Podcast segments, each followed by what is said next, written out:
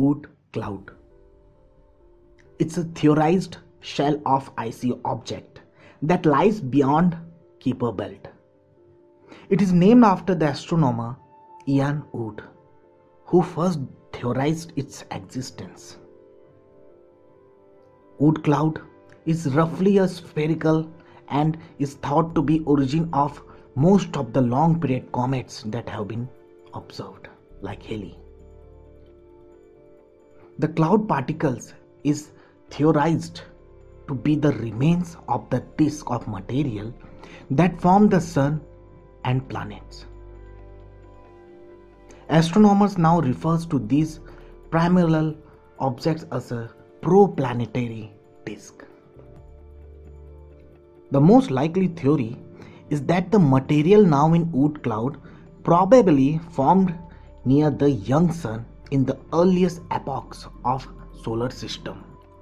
The Oort cloud is very distant from the sun and it can be distributed by nearly nearby passage of a star nebula or action in the disk of Milky Way. These actions knock cometary nuclei out of their orbits and send them rushing headlong towards the sun.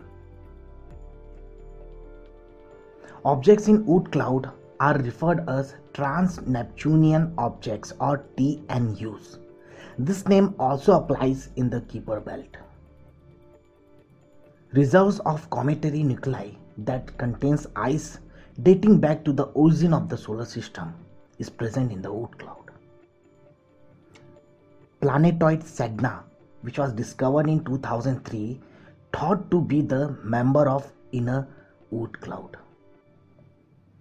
Astronomers believe that long period comets that has orbital period longer than 200 years have their origin in the Oort cloud.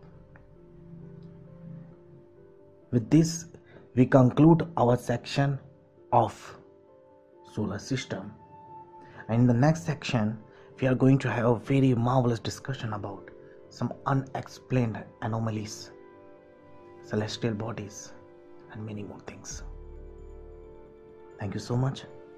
See you in the next lecture.